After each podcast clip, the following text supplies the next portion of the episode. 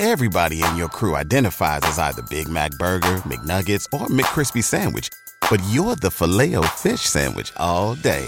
That crispy fish, that savory tartar sauce, that melty cheese, that pillowy bun. Yeah, you get it. Every time. And if you love the filet of fish, right now you can catch two of the classics you love for just $6. Limited time only. Price and participation may vary. Cannot be combined with any other offer. Single item at regular price. Ba da ba ba ba. 2 2 pitch. Swing and a long drive. Deep left. Way back.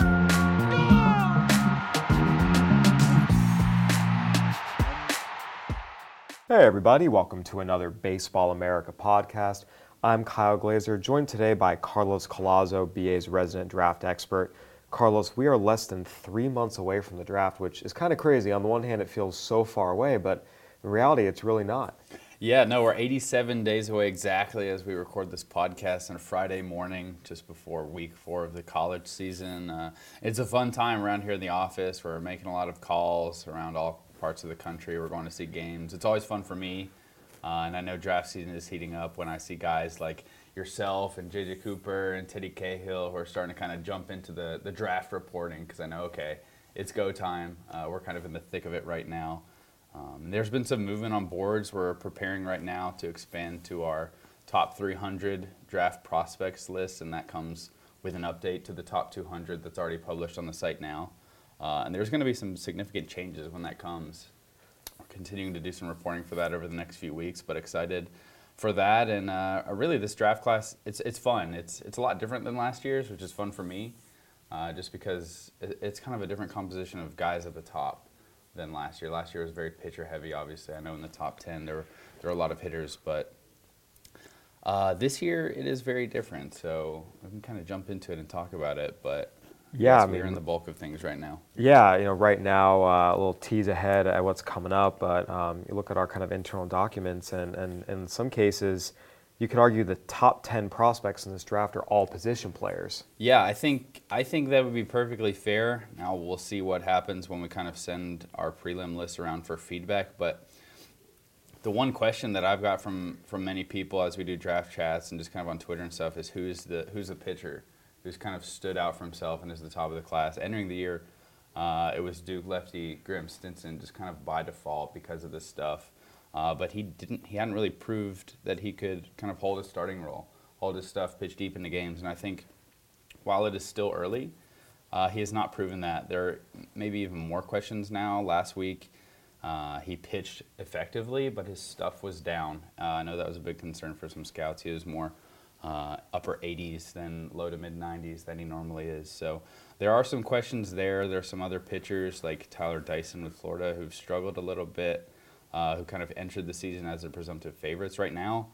Maybe the top guys are, are high school right-handers Daniel Espino and Brennan Malone in some order, or Texas Christian lefty Nick Lodolo, who has been one of the, the few really good starters at the college level. Uh, when we're talking about the kind of the top tier guys entering the season, he's taking the ball every game. He's missing more bats early this season. He's giving up fewer hits, so that is encouraging. But yeah, if you if you were to ask me right now, like who is a top ten arm, I don't know if I could confidently give you a name.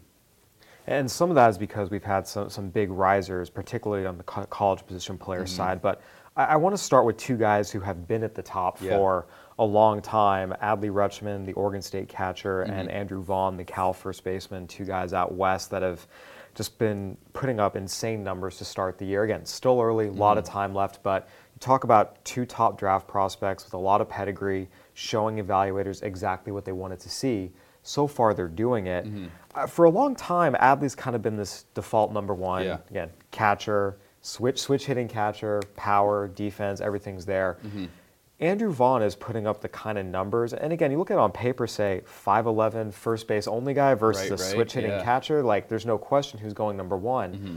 But for those scouts out west watching games, they've been the early feedback has been it's not insane just from a talent perspective to think Andrew Vaughn is, is a number one caliber player, profile aside, just mm-hmm. because the bat is so prolific. What would it really take for Andrew Vaughn to leap Adley Rutschman? Yeah, I mean, honestly, I think it would it would just take him continuing to hit at this level. Right now, after ten games, Andrew Vaughn is hitting 529 with a 680 on base percentage and a 1.176 slugging. I don't even really know how to say that slugging percentage on a podcast just because you rarely see four digit slugging numbers, but he's got 15 walks, five strikeouts. He already has seven home runs, which is ludicrous. He has seven home runs in 10 games. Uh, I mean, he's on an absolute tear. Like you said, it's early. It's only only 10 games, but as we talk to guys out west who have seen him, I have had scouts tell me that they think he should be the 1 1 over Adley Rutschman. And at this point, because we're, we're still doing the reporting, Adley is still our 1 1, and he's probably still the favorite just because we haven't had a first baseman, a college first, first baseman, go 1 1 since Pat Burrell in the 90s. I think it was 1998. And Pat Burrell and played a lot played of outfield. third base and some other positions in college. Right, he was an outfielder in the majors. There's not a sense that Exactly. Andrew Vaughn can Andrew do Vaughn that. has much less defensive versatility than that. But if you think his hit tool and his power tool, which I've gotten scouts who think it's legitimate 80 power, easy power to all fields. I mean, he's hitting balls out to right field that look like a left-handed batter came out there and slugged it to, to right field. But if you think his bat is that much better, and you're picking one-one, especially if you're an American League team that really first base, maybe even DH down the line, it's not going to be an issue. If you really buy the bat, it's not crazy to think that that's going to be more valuable than a guy like Rutschman, who at catcher, I mean, it is tough. It's tough to get. Uh, it's tough to get 160 games out of a catcher. You're going to get more ABs with a first baseman or a DH, obviously. So if you think it is that much better, then yeah, you can make a solid argument. I would have been surprised to hear any player kind of supplanting Adley for this 1-1 spot, and I, I think it might still be too early to say Vaughn is supplanting him, but there are some whispers here, and Vaughn is really uh, performing with the bat. Now Adley's performing as well as of this moment when we record the podcast, uh, Oregon State has played 11 games, and Adley Rutschman is hitting 343, 540, 800. He's got 15 walks to eight strikeouts, and he's already hit five home runs, which uh, is more than halfway to his nine home run total from last year. So he's really doing everything. There are no there are no slips in the reports that we're getting from Adley Rutschman at this point. And I still think because of the switch hitting, because of the catcher, because he's a very, very good catcher, he doesn't just sit back there um, for nine innings and then hit for you. He is an outstanding defensive catcher. I, th- I still think he is a favorite, but Andrew Vaughn is making this interesting. And in a draft class where Adley has kind of been our locked in consensus 1 1 favorite f- since last summer, uh, it's kind of fun and it's exciting. And, and I'm looking forward to seeing what scouting directors and national cross checkers are saying and are going to say in the next few weeks about kind of where this stands. Yeah, it's going to be interesting to see. Andrew Vaughn has, uh, you know, he's Cal's played some decent competition. St. Mary's is a good program. Mm-hmm. Cal Poly is a good program, but they play LSU this weekend. Yeah. Then they have a home series against USC, who who has some guys, and then they go to Oregon State. So. And the- LSU and, and a lot of these teams that you're mentioning have some really good arms Right. that I know scouts are going to be looking forward to see to seeing Vaughn match up against them. So it will matter more for him to start doing this in conference play. Obviously, you didn't not to knock the non-conference teams they played because those are solid programs, but just as you continue to get a bigger sample uh, and see what he does. But it's not to say that this is the only time Vaughn has ever hit like this. I mean, he has an outstanding track record of hitting. It's really, it's really crazy. The other day, He was our top prospect for Team USA last year during Mm-hmm. the summertime. the other day in a draft chat, I got a couple questions about Vaughn. There were, there were several questions about him just because he's hitting that well, uh, comparing him to some guys like um, Alex Bregman, Nick Senzel, and Kris Bryant in college.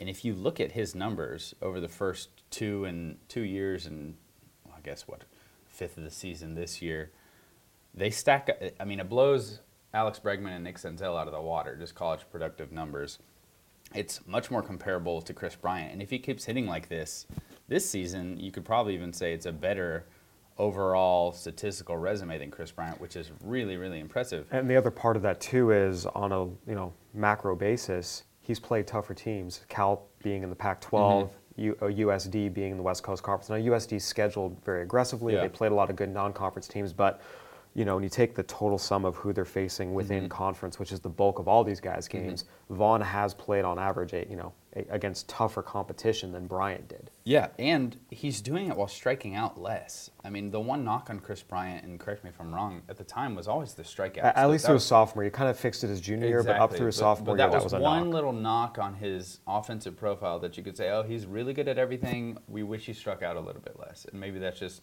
oh, here's something where he can improve. With Vaughn, I mean, including uh, the 10 games this season, he has a 14% walk rate and an 8.5% strikeout rate. That's insane. With power, with an innate feel for hitting, uh, he's always comfortable in the batter's box. It's never he's never he's not ambushing pitches to drive him out. It's he's just on everything, uh, and he's a very special bat. So, I mean, we'll see how that kind of plays out. But as of right now, he's kind of done everything you wanted him to. I guess ideally you, you would have him go over and show he can play third base or something. But offensively, this is the real deal. With uh, four of the top five picks, well, I should say the top three picks and four of the top five in 2019 coming from American League teams Yeah. as well. There's there's not really a question that these guys are going to go top five, and they'll probably go one two. Yeah. I think it's just going to be interesting to see as as Mm-hmm. the year goes on. Again, a lot of things can still happen. There's a lot of games left to be played. Yeah. Another thing that's interesting with this is, and I know you don't draft on need and you don't draft on where you're at, but with the Orioles situation, drafting Vaughn would just be strange from a timeline perspective because I've talked to some guys who think Vaughn could be the first guy up.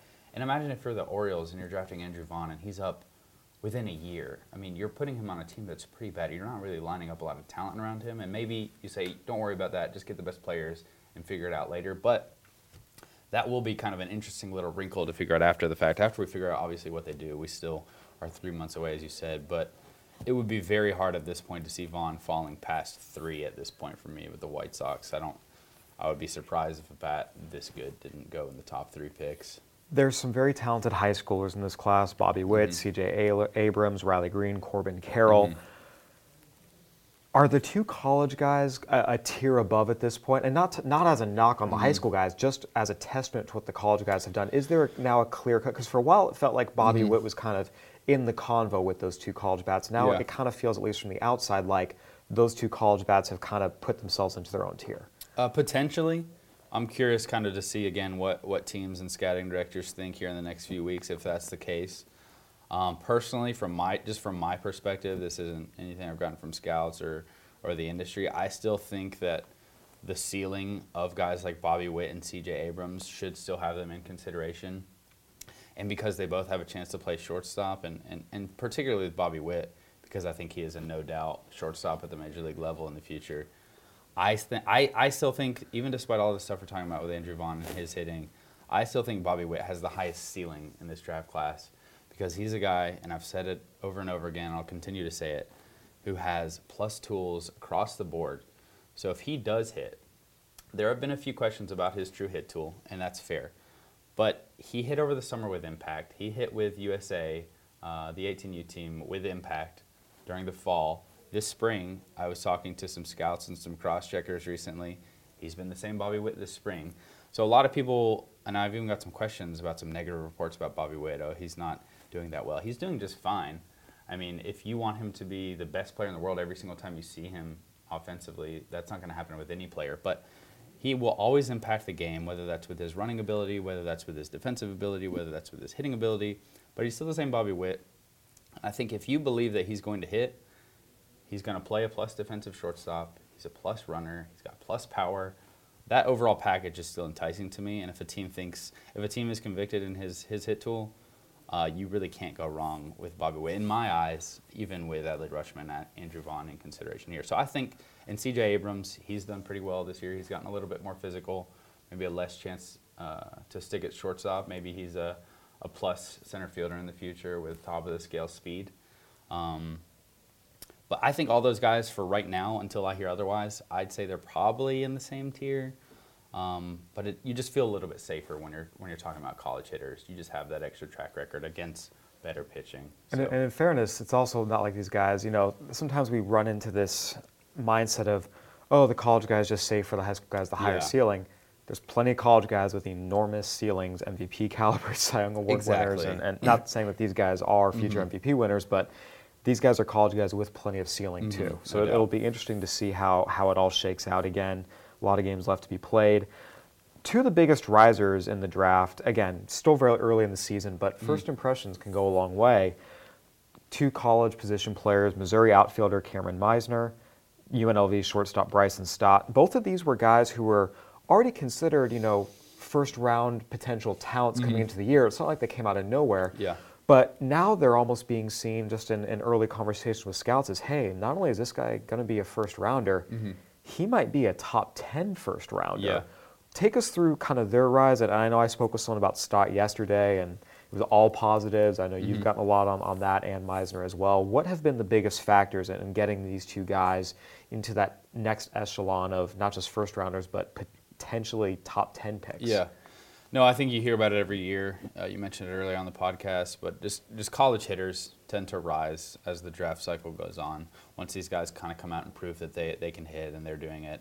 Uh, Misner is interesting because he's a guy who was injured last year, only played around 30 games. He was dealing with a minor injury, and this year he's been healthy. He started all 11 games uh, for Missouri, and he's hitting 405, 537, 595. And I think what kind of separates him uh, or, or makes him look really good in this class is there are not a ton of college outfielders, especially uh, up the middle outfielders. Now, I don't think that, that Misner is going to be a center fielder at the next level. Um, but the impact and the tool set that he has with his um, performance at the college level is going to entice a lot of teams. Uh, I've talked to some scouts who think he has 70 raw power in the tank. Uh, and that kind of impact with the hitting ability he's shown, because even in his shortened season last year, he put up very impressive numbers. It was just not a full season of it. So I think he's definitely putting himself into that top 10 uh, consideration at this point, just because of what he's doing. And then uh, Bryson Stott with the Nevada Las Vegas. Uh, he was the guy at UNLV. We read it as Nevada Las Vegas. Sorry if that was confusing to you guys, but but Bryson Stott over the summer, there were some concerns that he was maybe kind of a slap and dash kind of hitter. Uh, wasn't driving the ball for a lot of impact, though his numbers at UNLV, his freshman and sophomore seasons were really good. He entered the year uh, as our preseason conference player of the year. Uh, and this, so far, and you, you can tell me what you've heard about him too, since you've made some calls, but he's impacting the ball and he's hitting the ball with authority to all fields. There are still some questions about whether or not he's going to play shortstop. I've talked to some guys who think he might be a better fit at third. He's kind of a, a thicker guy, so maybe he adds some weight and gets a little bit more physical and is an above average third baseman for you down the line. But everyone who drafts, anyone who drafts him is going to run him out at shortstop and give him a chance. I think he's got uh, the glove work and the arm strength to stick there, uh, depending on how quick he kind of is at the next level as he continues to develop physically. But offensively, it's been very good. Uh, and if you have a, a college shortstop who's hitting with impact with a chance to stick there uh, and has shown a pretty good hit tool, as Stott has continued to show over his three seasons, uh, that's a pretty good all, all, all around package. And I think he has done a lot to move himself up boards to this point. Still early, we'll see what he does, but it's looked good so far. Yeah, UNLV is a very offensively friendly environment, and that's Mhm. always something that, you know, sometimes UNLV Yeah. kids get knocked a little bit. But I but- will say, when I was talking with someone, they specifically brought up the fact that he's hitting the ball with authority at other parks. Right. He went to I- well. Exactly. He He's- went to Stanford, had a Mhm. two home run game. Yeah. Uh, you know, again, 12 at bats, but four for 12, extra base power. So I, I think that's what's going to be important Mm-hmm. is continuing to show, hey, I'm not just doing this against Mountain West competition in my home park. Exactly. I'm doing this against upper level, or, you know, Pac-12 or, or good non-conference teams away from home. He is making the most of his opportunities, and, and just to to outline what he's done, he's hitting 354 over 13 games with a 516 on base percentage and 854 slugging, five home runs, 16 walks, and nine strikeouts. I think one consistent theme you're seeing with all these guys is the walk to strikeout rate. These guys all have pretty good plate discipline that we're talking about here. Cameron Misner has 12 walks to eight strikeouts. I think that's very important for teams now, kind of in this age with the analytics and just how important getting on base is. I mean, this has probably always been important, but uh, it is notable that all the, the top four college hitters that we're talking about right here, very good strikeout to walk rates. Moving down a little bit, eh, you hit on the pitchers a little earlier. Mm-hmm. Um, you mentioned you know, Nick Lodolo over at TCU, who was a high pick for the Pirates in 2016, Mm-hmm. didn't sign, but there, there's a track record there. Zack Thompson, our lefty out of Kentucky, who was a 2016 draft. You mentioned the two high school righties. The most interesting guy in a lot of ways is Carter Stewart, just Mm-hmm. because he was top 10 pick last year. got a lot of attention for just how everything went with the Braves. Ended Mm-hmm. up not signing. The Braves do get a comp pick inside the top 10 this year Yeah. because he didn't sign. Where is he right now, just in terms of, of the pitcher hierarchy, being now at, Eastern Florida State Junior College? Yeah, it, that one's tough because his first start was really, really dynamic, and we got great reports from that.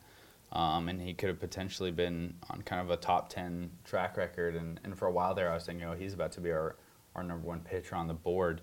The starts since then haven't been as good. Um, I've heard from some people that said the command was a little spottier. He's he's tinkering with a slider at times, not using a changeup that much. Curveball still looks great. It's still an outstanding curveball plus plus. Uh, the fastball velocity has been solid. Um, but for him at this point, he really is going to have to go out and dominate JUCO hitters and really leave teams no doubt what he is. And his numbers are very impressive. I can pull him up in a second, but he's got something like 50 strikeouts, five walks, and six starts or something like that. Like it's insane numbers.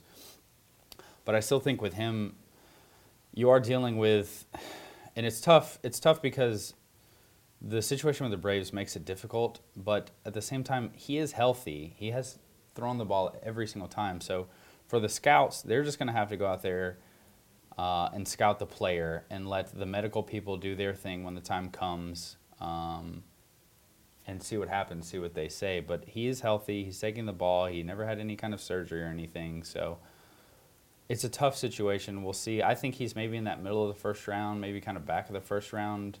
At this point, he he definitely has an argument to be in that top tier pitchers. Maybe he's in that second tier pitchers. Um, that one is tough because he does have stuff that kind of stacks up with most of the people in this class. It's just is he doing it as consistently as you want? Do the questions from last year do those linger into this year for you? Um, or do you just say no? I mean, this is kind of the picture that we've seen. We like him. Uh, we're going to take him. So we'll kind of see how that one ends up this year. It's always interesting to me to see how guys who don't sign and then they go back out, just how they're kind of treated. I, I think some, it's always a different dynamic. Some guys who don't sign and they go back a year later, or in some cases three years later, eh, the stock is way down. Other guys, it stays kind of same. It, Yeah. It's just going to be interesting to see how I these think he next should months still be considered safely in that first round range. I mean, he hasn't done anything to this point to make me think otherwise. Um, just a matter of how high he goes in this class is, is the real question, I guess, and the big one.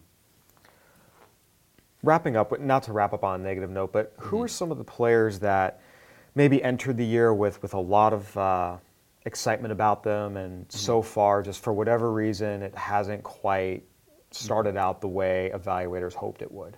Yeah, I think we're talking about some pitchers here. I think Graeme Stinson is, is kind of one. He's his first three starts, he's thrown three three innings, four innings, and five innings, and like I mentioned, the velo is down. I mean, he still missed bats. The performance numbers, if you look at just the, the statistics at this point, is still very good. He's not pitched poorly.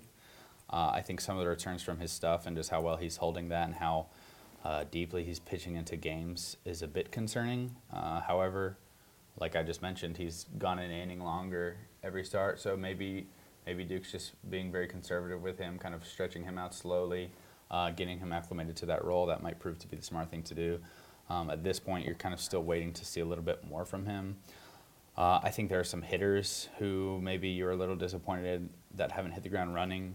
A couple college shortstops like Will Holland at Auburn and Logan Davidson with Clemson. They've struggled a little bit out of the gate. Michael Toglia at UCLA has also yes, struggled a little and I bit. think um, Chase Strumpf at UCLA as well. A couple he's of been those guys. he's been better, but yeah, there, there's out They west. It's definitely been haven't, yeah, they definitely haven't hit as much as you kind of would expect. Blake Sabol at USC is another one. Yes, there are some guys uh, like that who, who just haven't been as good as you kind of expected. Um, let's see, just kind of going down through here. I think there are some there's some high school kids who just haven't played, haven't taken the ball yet, or dealing with either uh, either not feeling perfectly comfortable yet, dealing with a few minor, perhaps nagging injuries. I don't want to speak to too many injuries that are like not exactly confirmed, so I won't name those players. But there are some players who just haven't gone out and taken it. And then it's still early. There are a lot of kids up north who haven't really started playing. A lot of high school kids that you're still waiting on. Uh, And- and a lot of other- talk about the risers though, Kyle. Come I on. know, but and the other thing too that that has come up as we've talked to evaluators is just uh, the odd weather in traditional Yeah. warm weather states has really prevented a lot of guys from a either Mm-hmm. playing games or if they do, it's a lot of stop and start, not really allowing them to get into any kind of rhythm. We've seen a lot of rain in, in Southern California. Texas has yeah, I was talking. some. I didn't know it was. I didn't know you guys were allowed to have rain in Southern California. Oh yeah, what's going we, on? Mm-hmm. we we actually get a, a, fair amount, and it's actually welcome after years of drought. But Yeah. yeah. it's definitely been a little more acute than it has in, in previous years, and I know that's affected the ability of a lot of uh, Mm-hmm. Yeah. guys to again just kind of get into a rhythm and, and really either Mm-hmm. again if they are playing, it's been very stop and start. So I think another guy to mention, just talking about guys who, who maybe have slipped a little, and I don't know how much you make a guy like this slip, but Greg Jones at UNCW, uh, UNC Wilmington here, kind of in our backyard, a little bit further out, but he hasn't played shortstop a lot this year. He's been dealing with some shoulder soreness.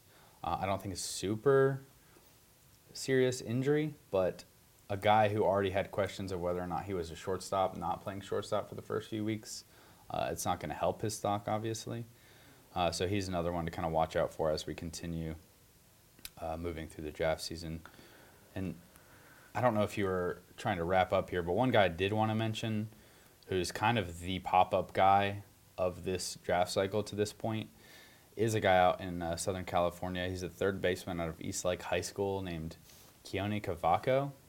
Uh, I hope I pronounced that name right, but he's a guy who I had never really heard of prior to this week, uh, and then was having some conversations with scouts out there. And he's a guy who's seriously blowing up. Like he's going to go from not on any of our lists to very possibly and probably likely a top 100 guy. He's a guy with plus raw power in the tank. He's a third baseman with a plus arm over at third base. Really smooth actions over there.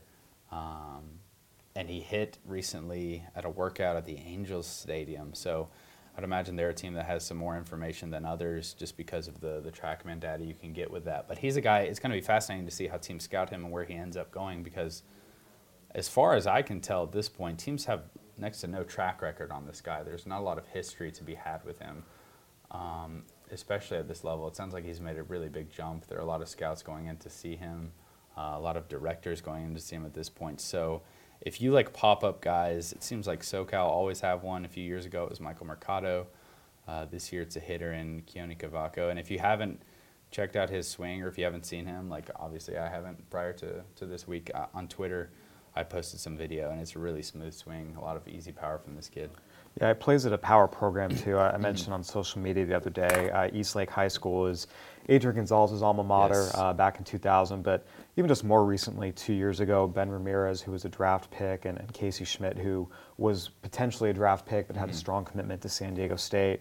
Last year, Grant Holman and other guys, scouts were on, had a strong commitment to Cal. So, and Eastlake's just a, a traditional power program that always has eyes on them. Yeah, even so. someone who's not from the area or more familiar, when you hear Eastlake High School, you know you're dealing with a really good program. Yeah, playing good competition. So yeah, we'll we'll see if he uh, can continue to uh, keep that helium as, as the year goes on. But Carlos, it's definitely a fun time. Uh, where where are you heading this weekend? This weekend, so again, we're dealing with some weather here, so it's going to be a combination either or of NC State to see Will Wilson, see some more bats from him, potential first round pick, and then uh, I haven't put any eyes on the East Carolina hitters, so if they're still playing, I might uh, take a quick drive out there to Greenville uh, and see some of those hitters, Spencer Brickhouse, Bryant Packard. They've got a couple interesting arms as well. Uh, so local here for me, and then over the next few weeks, I think I'm going to try to hit a um, Florida Vanderbilt series. That'll be a very highly scouted series, as it probably is every single year. Um, but yeah, North Carolina and Tennessee here for me in the next few weeks, uh, and obviously continue to make calls around the country. So it's it's it's going to be fun. Absolutely. All right, Carlos. Well, thank you so much for joining us today. For Carlos Collazo, I'm Kyle Glaser. This has been another edition of the Baseball America podcast. Thanks for listening, everybody.